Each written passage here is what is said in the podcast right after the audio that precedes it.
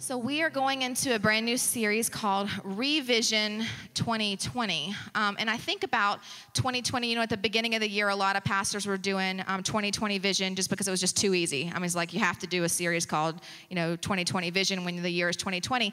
But I think how little could we actually see into this year? I mean, this is like the year I saw this meme. It came up. It said, "I feel like," and go ahead and put that picture up of the Oompa Loompas. I feel like at the end of every month in 2020, an Oompa Loompa should come out and sing a song to us about the lesson we should have learned over the past 30 days, but we didn't. Right? Like this is the year of the crazy. I mean, I look back at pictures in my phone of, you know, December melody and January melody, and I'm so hopeful and I have all these New Year's resolutions like, oh, poor girl. Little did you know, you know, like all the chaos that's coming. Um, the toilet paper shortage, the coin shortage, apparently. You know, I heard someone say that hi- hindsight is 2020 was really someone from the future that traveled back, saw 2020, and said hindsight's 2020.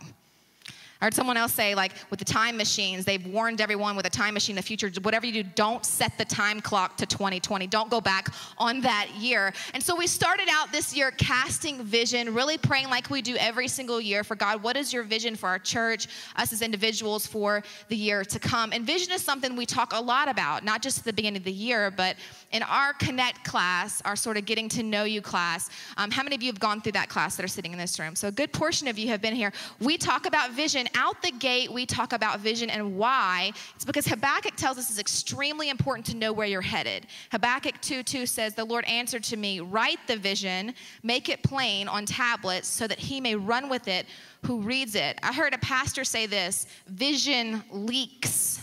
Just when you think you've cast vision enough, cast it again and again and again because vision leaks. We have this tendency to veer to one side or to the other. And so scripture is clear to cast the vision so people can run with it, write it down, and make it plain. And so we teach this at every Connect class when you join the church. We talk about our core values. And something that we say is that every single ministry at our church, um, everything that we do, every class, every group, every sermon is going to tie back to this vision and to our core values because this is our spiritual DNA.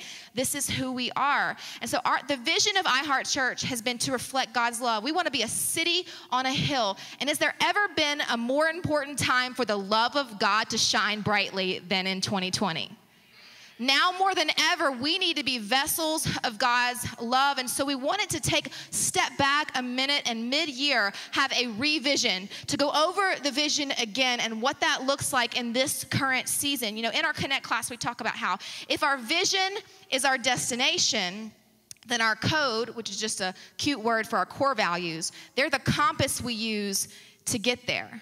And so it's one thing to have a vision to know where you're going, but you need a map and a compass to assure that you get there. And so our core values, our four core values, we tie, these are the things, these are DNA, the spiritual fabric and network of this church. And every ministry that we do funnels through these core values. They are how we swing back and keep alignment. Or are we on task? Are we on target for where God has us? And so I think it's important not just to do a self evaluation or a church evaluation at the beginning beginning of the year. Come on, somebody. But we need to frequently ask ourselves Am I on target? Am I on task? Globally, is the church doing what God has called the church to do? And really, that's a very broad question that can only be properly answered when you ask Is this Christian doing what I'm called to do? And so, really, revival globally is only as effective as revival personally. Staying on target personally is important. We have to have the vision cast again because vision leaks. You know, your core values and our core values, they don't change just because our season does. Have you ever had someone whose personality was sort of fluid? Like water. Like they, you know, water will take on whatever vessel you pour it in. Have you ever been around someone that they change, their whole personality changes when they get around certain people? They morph it to whomever they are around. But when you have integrity, your core values are a part of you, they're of who you are, and they don't change just because the outward circumstances have changed. And so, what we want to talk about, we want to revisit how do our core values as a church fit into this current chaotic season?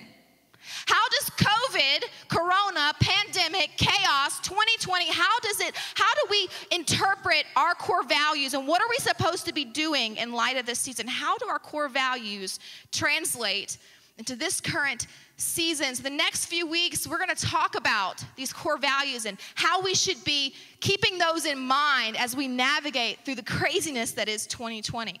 And today we're going to talk about the one that I always have been teed up with, and that's a, having a hunger for God's word and his presence. Anybody sat through Connect class and you remember this one, right? This hungering for God's word and his presence. And if you have been through that Connect class, you know that we say this is the most critical. If you get no other core value, this just shouldn't be a core value of our church. This should be a core value of every single person who bears the name of Christ to have a hunger and a thirst for righteousness, a hunger for God's word and his presence. We're talking about about a spiritual appetite here.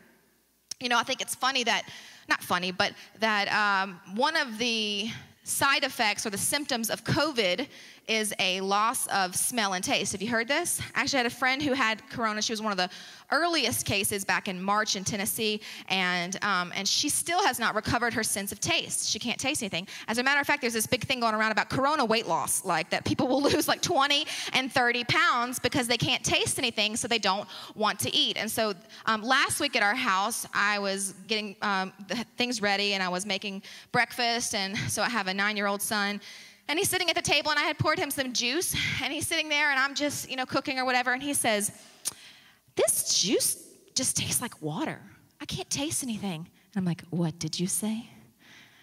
This juice, it just tastes like water. Oh my gosh, it's happening. Stop everything, it's happening. So I call our pediatrician. I'm like, Hey, um, like he's saying he can't taste anything. As no, he's like, why don't we just go ahead and have him checked? So we actually shut the office down for a couple days, had him checked. He was fine. He was eating pizza and ice cream. I think he just loves to be an alarmist. You know, he was like scaring me to death, but he was fine. But it's a symptom of COVID is a loss of taste. And you know, when I was praying the other day, I really felt like I got up that morning and I felt like the Lord spoke to me that a side effect and a symptom of what's been happening in corona is there's a widespread loss of spiritual appetite across the globe, we have lost our spiritual appetite. And we have to fight to get that back. Listen to this admonition in Proverbs chapter 4. This is such a strong admonition. And I'm going to come out the gate with this verse, and I want you to ask the Lord, God, what are you speaking to me? Can you say to me? Because isn't it human nature that when you listen to a message, that you amen really loud when the preacher is talking about your neighbor's needs, right? Right? It's easy to amen when it's not your toes that are getting stepped on. And it's human nature to think, oh, so and so needs to hear this message. I'm going to forward this message. Hey, are you watching? You should really register for the next service. Hey, make sure you check this out. We want to fix everyone else. But listen, the only ones we're really in control of the heart of is ourselves. And so we have to come to this with God, search my heart. And listen to this in Proverbs 4. Above all else, guard your heart. Do you hear me? Not your husband's heart, not your neighbor's heart, not the hearts of all those on Facebook. That's a useless battle, right?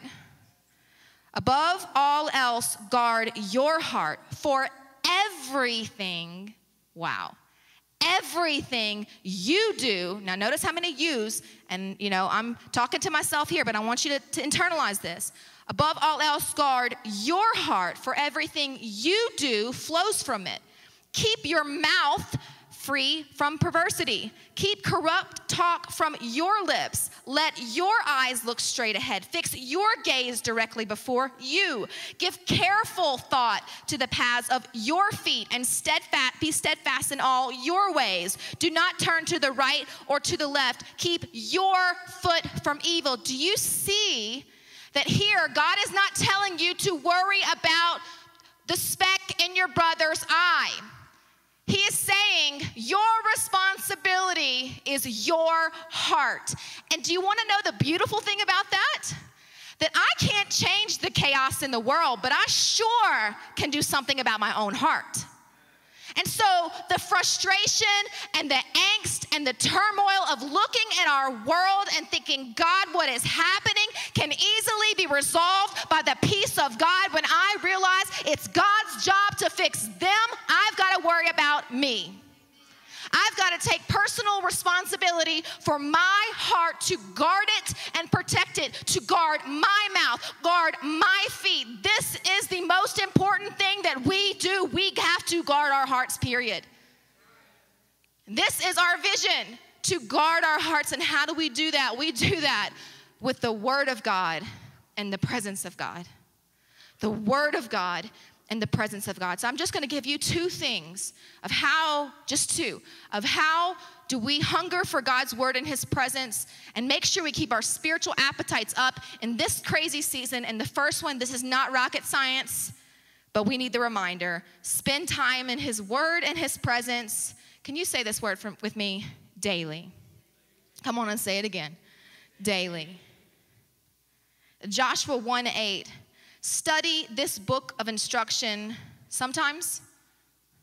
Study this book of instruction when you need a scriptural rebuttal to that person on Facebook. Is that what this says? Study this book of instruction when there's chaos going on. Study this book of instruction continually. Meditate on it day and night. Say that word, meditate. That word in the Hebrew actually has a lot of connotations to chewing.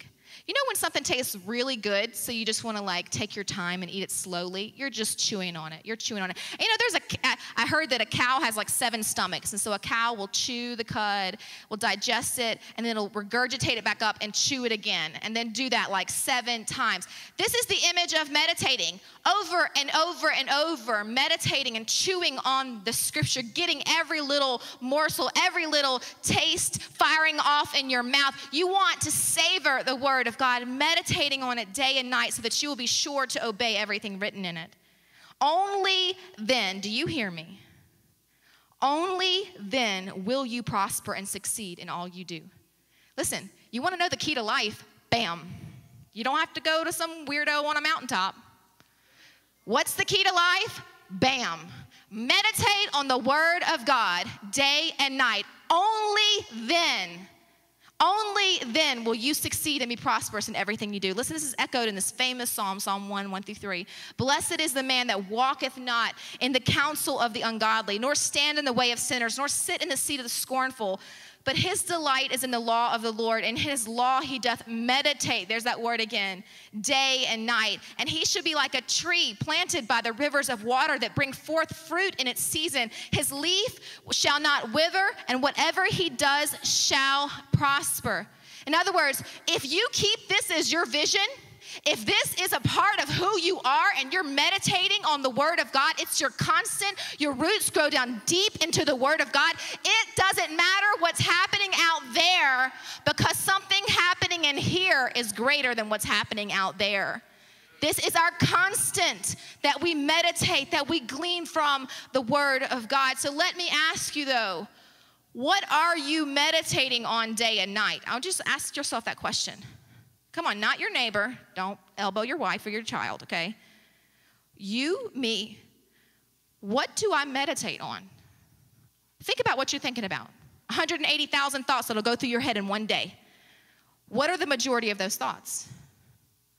Because how you think, the direction, the roadmap of your, your thoughts is where your feet are gonna go eventually. What are you thinking about? What are you meditating on day and night?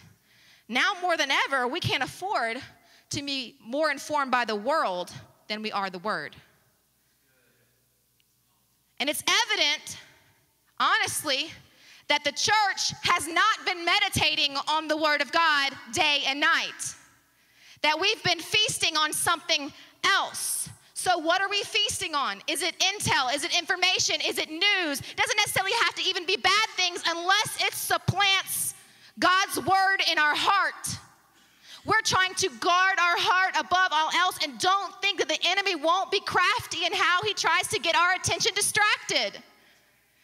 Don't think that he doesn't make his appetizer look more appealing. Advertising everywhere. You ever tried to be on a diet like not eat at night? Like not eating at night is the worst for me. Like it's the time I'm most vulnerable. I could do good all day long, but if you have white cheddar cheese puffs in my house at nine o'clock at night, I am going to eat half the bag. It's just gonna happen. so I don't keep them there. You ever watched a TV, uh, been watching TV and a commercial comes on and you're doing great, and then you see this commercial like, great, now I'm thinking about bacon cheeseburgers. Never crossed your mind before until you see it. And isn't this the way the enemy markets his ways? He markets, he is vying for your attention. He wants you to feast on his delicacies. In Proverbs 15 14, it says, A wise person is hungry for knowledge. Listen to this while the fool feeds on trash. The fool feeds on trash. My son's birthday was this week, and we were over at a friend's house, and I really don't keep like soft drinks in my house. Like, I don't let the kids drink a lot of soft drinks and I don't keep, he's, he loves Pop Tarts, okay, like sugary cereals. I don't keep any of it in my house mainly because he would just eat it all. Like in one day, it'd be gone. And so, um, and so they have to eat like relatively healthy. So we're at their house and, um, and he opened the refrigerator and there was a Coke in the refrigerator. And he said, Mom, can I have this? And I was about to say no. And then I remembered it was his birthday. And I was like, ah, I guess so. And he goes, like was so happy. I'm like, this poor kid, all he wanted was a Coke. Um, but you know, the reason I do this is because he doesn't have a ton of self-control, and so um, you know, we'll be the, he'll be complaining how hungry. I'm so hungry. I'm so hungry. I'm so hungry. So we'll sit down to eat, and we have green beans and chicken, and he's like, you know, mom, it's just a mystery. I'm like, what's a mystery? I, I just I don't know why, but I'm so full. I'm so full. It's just a mystery. I'm like, um, the four fruit bar wrappers over there have solved the mystery. You have fed yourself and a bunch of snack foods, and that's why it's no mystery why you have no spiritual appetite. Listen to me. If we're not hungering for the things of God anymore, we have no desire to read His Word, we have no desire for worship, we had no desire to even come to church anymore. It's not, it's, we've just kind of gotten out of the habit. Listen, it's not a mystery if we're filling ourselves with so much other stuff, we've left no room for the things of the Holy Spirit. In Proverbs 15, 2, it says this The tongue of the wise makes knowledge appealing, but the mouth of the fool belches out foolishness. This verse cracks me up. Now, my kids know that one of my biggest pet peeves is burping. Okay, like I don't like it. I think it's like the most crass thing someone can do. I hate when someone burps. Like I'm like, I don't want to smell what you had a few hours ago to eat. Would you please stop that? And so they get that like I'm gonna pull your tongue out your head. Look from mom. If I hear them like forcing a burp, I like shoot them that look, and they all get scared. You know, I'm sorry, I'm sorry, mom. I hate belching. It's just disgusting. I don't want to smell and know what you ate, right? And this verse, though, the reason I think I hate belching so much is this should be private. But it says that the fool belches out foolishness. This indicates that whatever you've been feasting on, it's coming up. It's coming up, and everybody around can tell what you've been eating on and chewing on day and night. When you're squeezed, when you're pressed, and I don't know about you, when I look at social media, there's a whole lot of burping going on a whole lot of foolishness going on, and it's becoming evident. I don't even think people see it, they can't smell it anymore, but it's evident what they've been eating, what they've been taking in, what they've been chewing on, and whether it aligns to the Word of God or not. Guys, you shouldn't burp, but if you do, may you burp up the things of God. That's a tweetable moment. May it be the things of God. If we're going to regurgitate something, may it be the things of God. May it love, joy, peace, patience, kindness, gentleness, faithfulness, and self control. And not this nonsense. We should look different. We should smell different. We should sound different. We shouldn't be burping up the rhetoric of the world instead of the wisdom of the Father.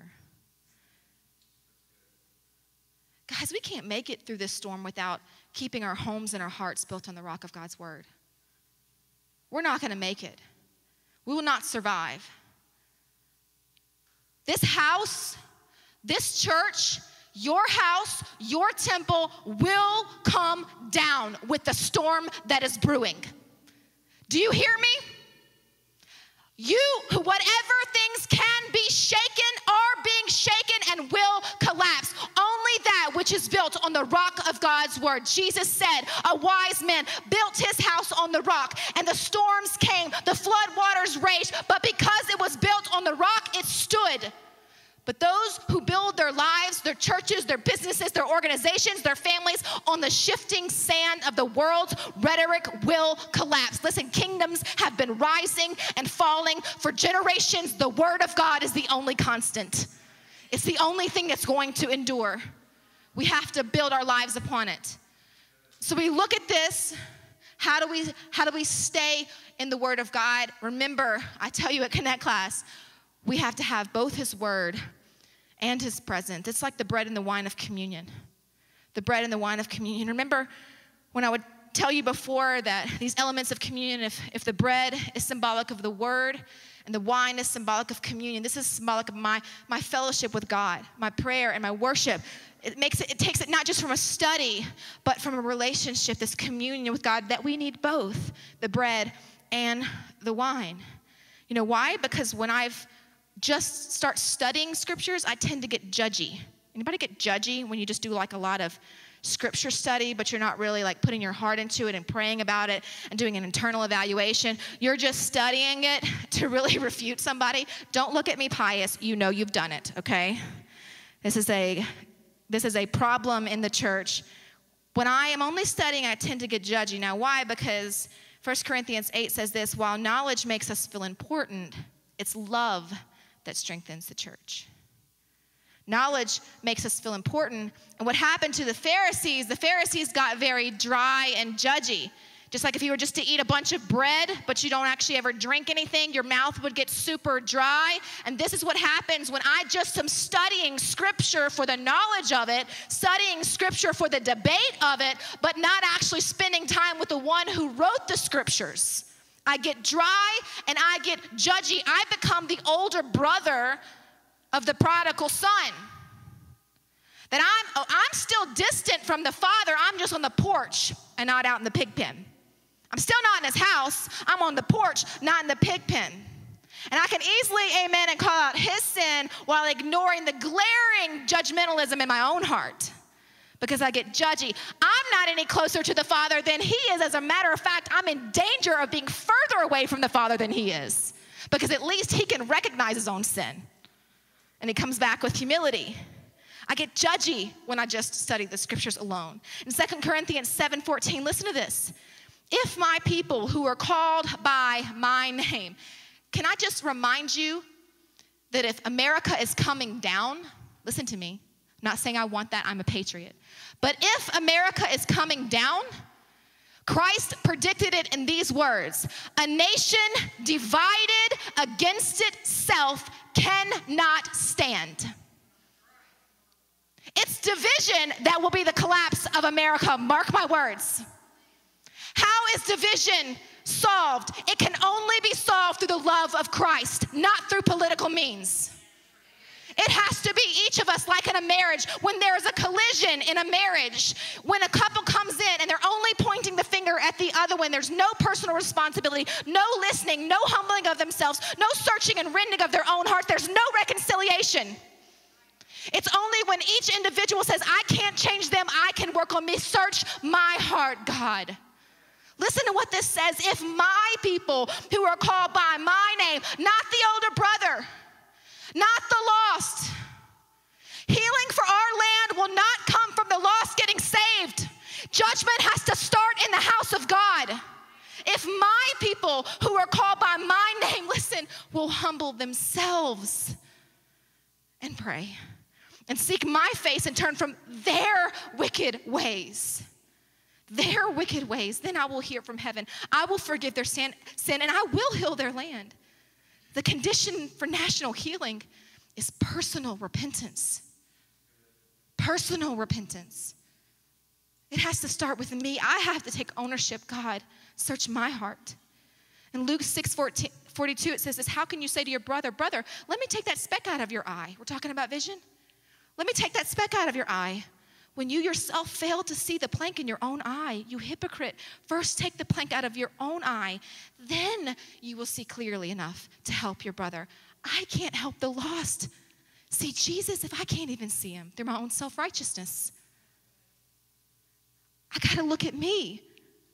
I've got to give measures and buckets of grace that guess what? Lost people are going to act lost. It's in their nature. They can't act not lost because they're lost. And guess what? Sometimes our brothers and sisters in Christ are going to go through things and they're going to act cray cray. And guess what? You've acted cray cray too. You've gone through things, you've gone through a season before. Give people grace in their struggle and worry about what you can control, and that's your own heart. Spending time in His presence. God, search my heart. So when I'm just eating bread, just studying, I'll get dry and judgy. But when I'm only praying, I tend to get weird. I'm just being honest, just maybe just me. You think about the wine of God's presence and what happens when someone's not been eating and all they've been doing is drinking wine is they get pretty weird, right? You're like, "Go eat something, honey." Right? And so the word of God is our constant that keeps us grounded.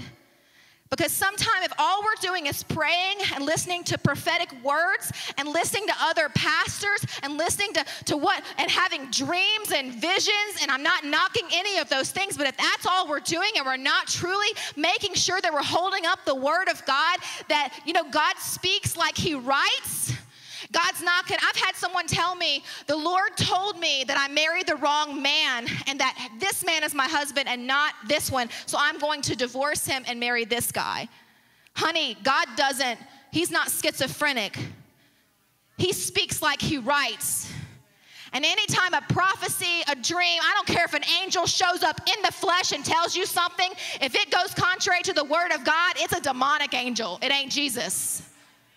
The Word of God is what keeps us grounded, it's what keeps us knowing what's right and wrong. You know, we can make God sound a lot like us when we want to. We can create an image of God that's really fashioned instead of us being created in His image. We fashion a God that looks like us and sounds like us and repeats our own ideas. The Bible ain't cute, it cuts. And sometimes eating the Word of God is like when the angel gave Ezekiel the scroll and he ate it and it said it turned sour in his stomach. The Bible cuts. Sometimes we're like the children of Israel with manna. Oh God, more manna. We don't want any more manna, anything but manna. Why? Because sometimes we just don't want to eat the word of God. We'd rather have this delicacy over here. We'd rather have the gossip. We'd rather have the self righteousness. We'd rather have the slander than have the word of God and examine our own soul. Why? Because it cuts. It's a double edged sword. It's a rock. It's not comfortable. We don't sleep on it. But we have to have the word of God, let it cut our own souls. We have to truly listen to what is God's word saying to me, not to my neighbor. I can't fix my neighbor, but I can let the word of God examine my own heart. In Ephesians 4 14, it says this Then we will no longer be immature like children. We won't be tossed and blown about by every wind of new teaching. We will not be influenced when people try to trick us. Listen to this with lies so clever, they sound like the truth. Lies so clever by the enemy, they sound like truth. Now, as I'm saying that, do not think, oh, someone needs to hear this. You need to ask yourself, am I believing a lie so clever it sounds like truth? Am I believing a lie so clever it sounds like truth? If there's anything that 2020 has shown us, it's that nothing in this world is reliable. Nothing in this world is reliable. And I look at what's happening in our nation, I look at what's happening in the world. And do you know what I see? An earth groaning, groaning for the return of Christ. A world aching and groaning. And listen, no politician can fix that. Only the kingdom of God will fix that. Only Jesus Christ can redeem this. The earth is growing. And listen, let me just tell you something. Some things that you're fearful of right now, I know I've seen a lot of the coin shortage and things like that. Listen, some of the things that you're fearful about, to a degree, we're not going to be able to stop. Now, in Israel, there were prophets who prophesied certain things to the nation of Israel. You're going to exile, you're going to be disciplined, you're going to exile. And the people were such nationalists that they wouldn't fall on their face and repent. They kept up with their, no, we're children of God, we're children of God, we're children of God. And they didn't want to hear what was getting ready to happen. They were going to exile. There was hope, but they were going to exile. Now, listen to me. Jesus clearly predicted there's going to be worldwide famines, earthquakes, groanings, wars, rumors of wars. Nation will rise up against nation. You're going to be persecuted. You're going to be thrown in jail. Your head's going to be cut off, some of you. But he who endures to the end shall be saved. He predicted these things. He actually said these things must happen. We can't stop them. And you know, Peter looked at Jesus and said, Far be it from you to be crucified. You can't go to the cross. And he said, Stop it. I rebuke you, Satan. You don't have God's interest, you have Satan's interest. Listen, these things must happen. Doesn't mean we don't vote, doesn't mean we don't pray, doesn't mean we don't ask God to delay and to give grace and mercy. But some of this is beyond our control. Do you know what's not? Our own heart. If this is coming, I want my heart ready. I want to be right with God. My heart is my only res- responsibility. It's my only responsibility. Number two, and I'm going to close with this one we have to spend time in fellowship with the body of believers. In fellowship. Can you say fellowship? Notice I didn't say we have to come to church, although I do think you should. We have to spend time in fellowship. This means we got to get on the ship with our fellows, right? Like, this is not turning on TV and watching TV at your house. Now, we promoted online church, we promote home church okay? But there's a difference from having fellowship, inviting people to watch this. If you're high risk, you turn on FaceTime with somebody and y'all watch it together and talk, you engage. We have to have well, we have to be in the ship with some fellows.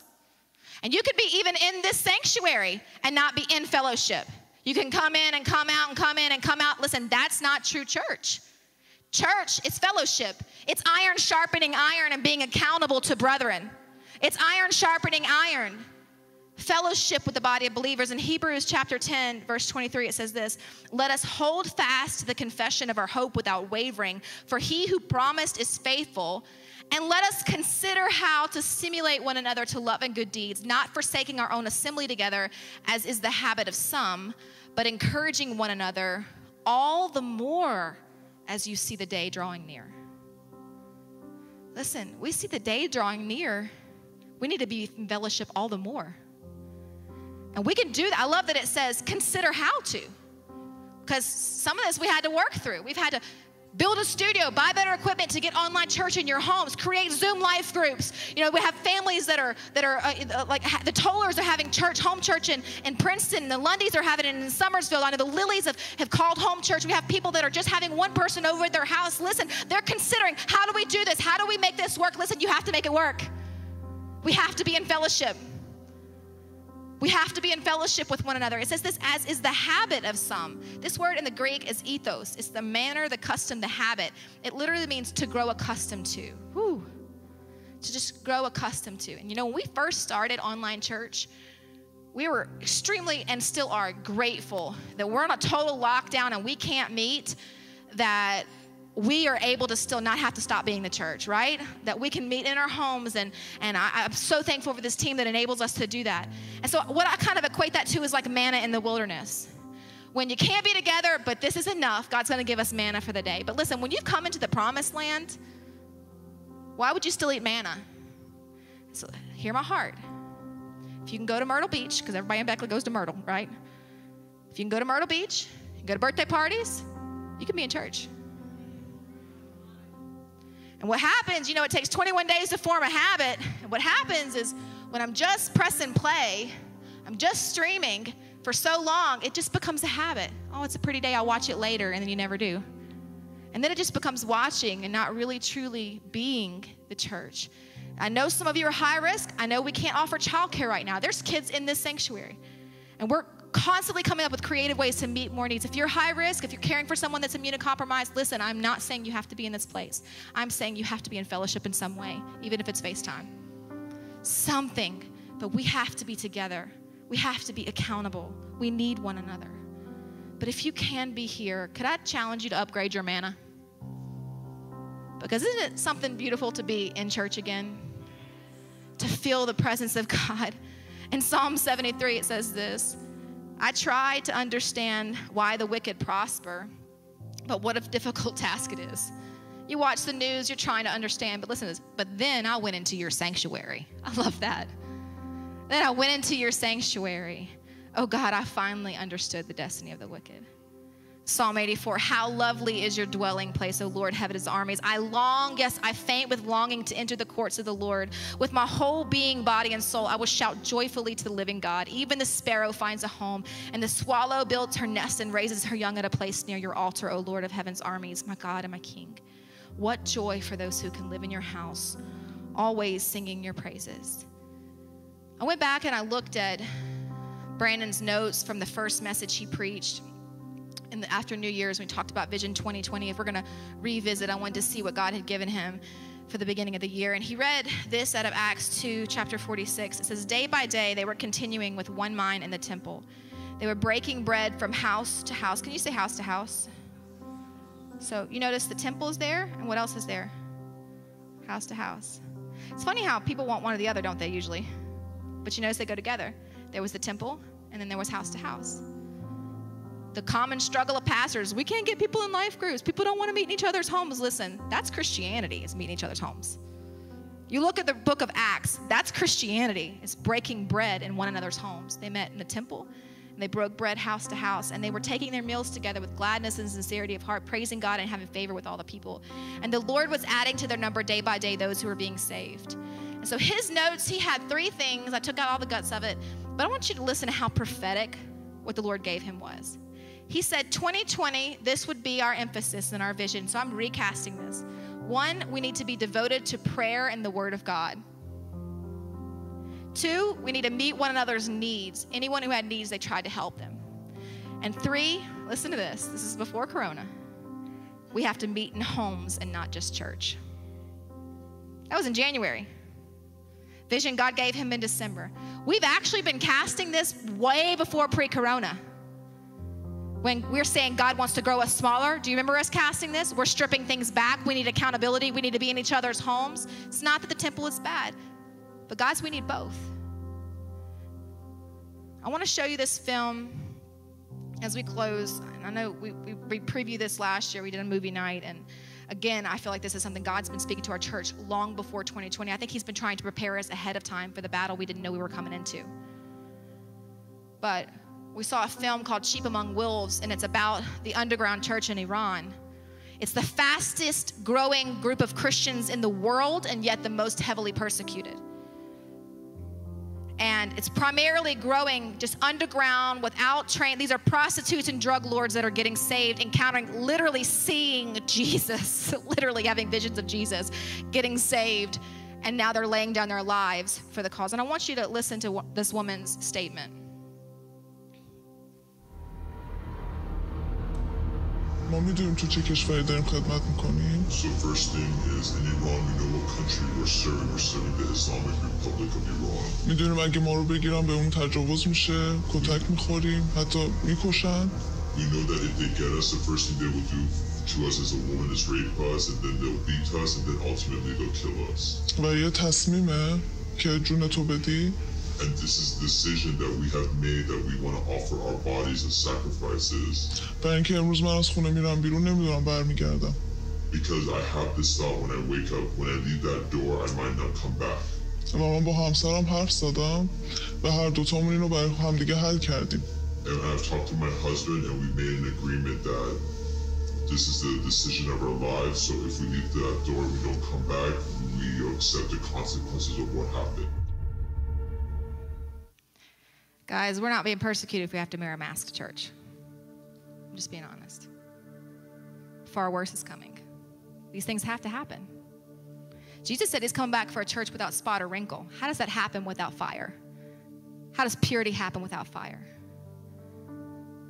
But before we stand on our rights to have certain things as an American, we have to stand like Christ did, who willingly yielded his rights to love people, that love has to be the most important banner we raise. I look, when I think about vision, I look at our globe, the church as a whole, we're distracted. Distracted from our mission to seek and to save that which is lost. I can't help but think about all of the battles and wars in Israel where the enemy turned on each other and that is how the war was won for the enemy. is that they turned on one another. Don't you think this is what the enemy is doing to us? Distracted. Because there is an enemy, but it's not flesh and blood. It's principalities and rulers of darkness we are wrestling with, something bigger.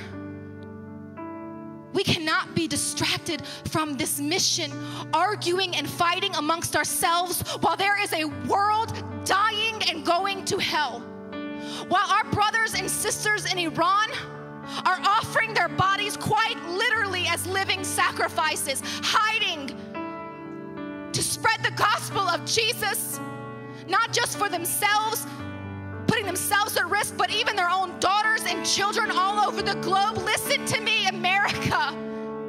A time is coming and now is. We have to wake up.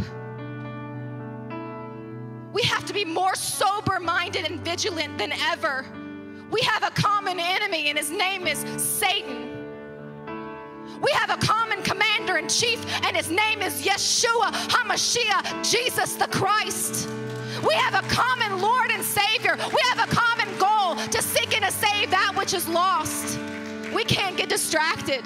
This is why we have to stay in the Word. We were never called to document, debate, and discuss. We were called to disciple, period. We're called to disciple. If we're in the last days, I'm going to close with Jesus' words, red letter words, Matthew 24 14. This gospel of the kingdom shall be preached in all the world as a testimony to all the nations, and then the end will come. Listen, everybody looks at what's going on and say, Jesus, come, Jesus, come, Jesus, come. Listen, we're not waiting on Jesus, He's waiting on us. He's not coming till this gospel is preached to all nations. We've got work to do. If we want revival, if we want to hasten the coming of the Lord Jesus, it's got to start right here. God, let it start in me. Amen. I want you to close your eyes. Father, I just thank you for your word. And God, it cuts, but it also heals. You divide with your word through joint and marrow. You help us to see things we didn't see were there.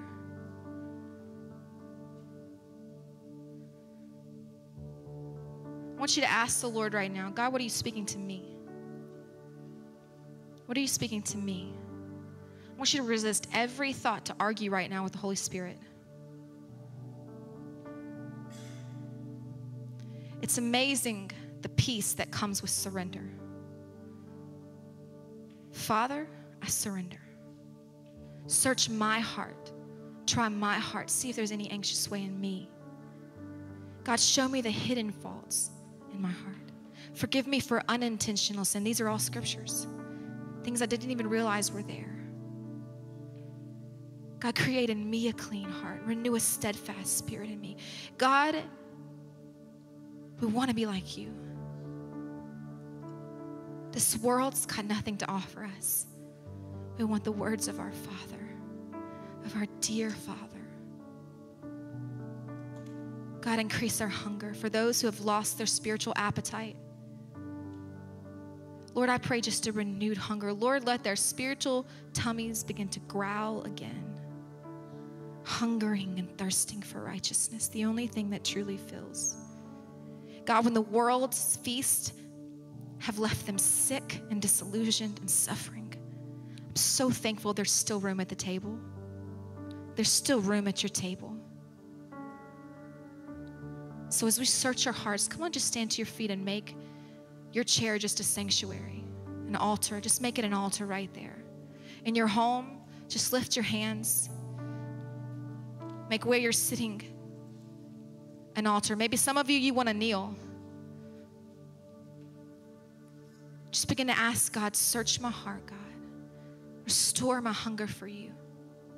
Help me to see again. We thank you, Jesus, for your grace and your love. In Jesus' name.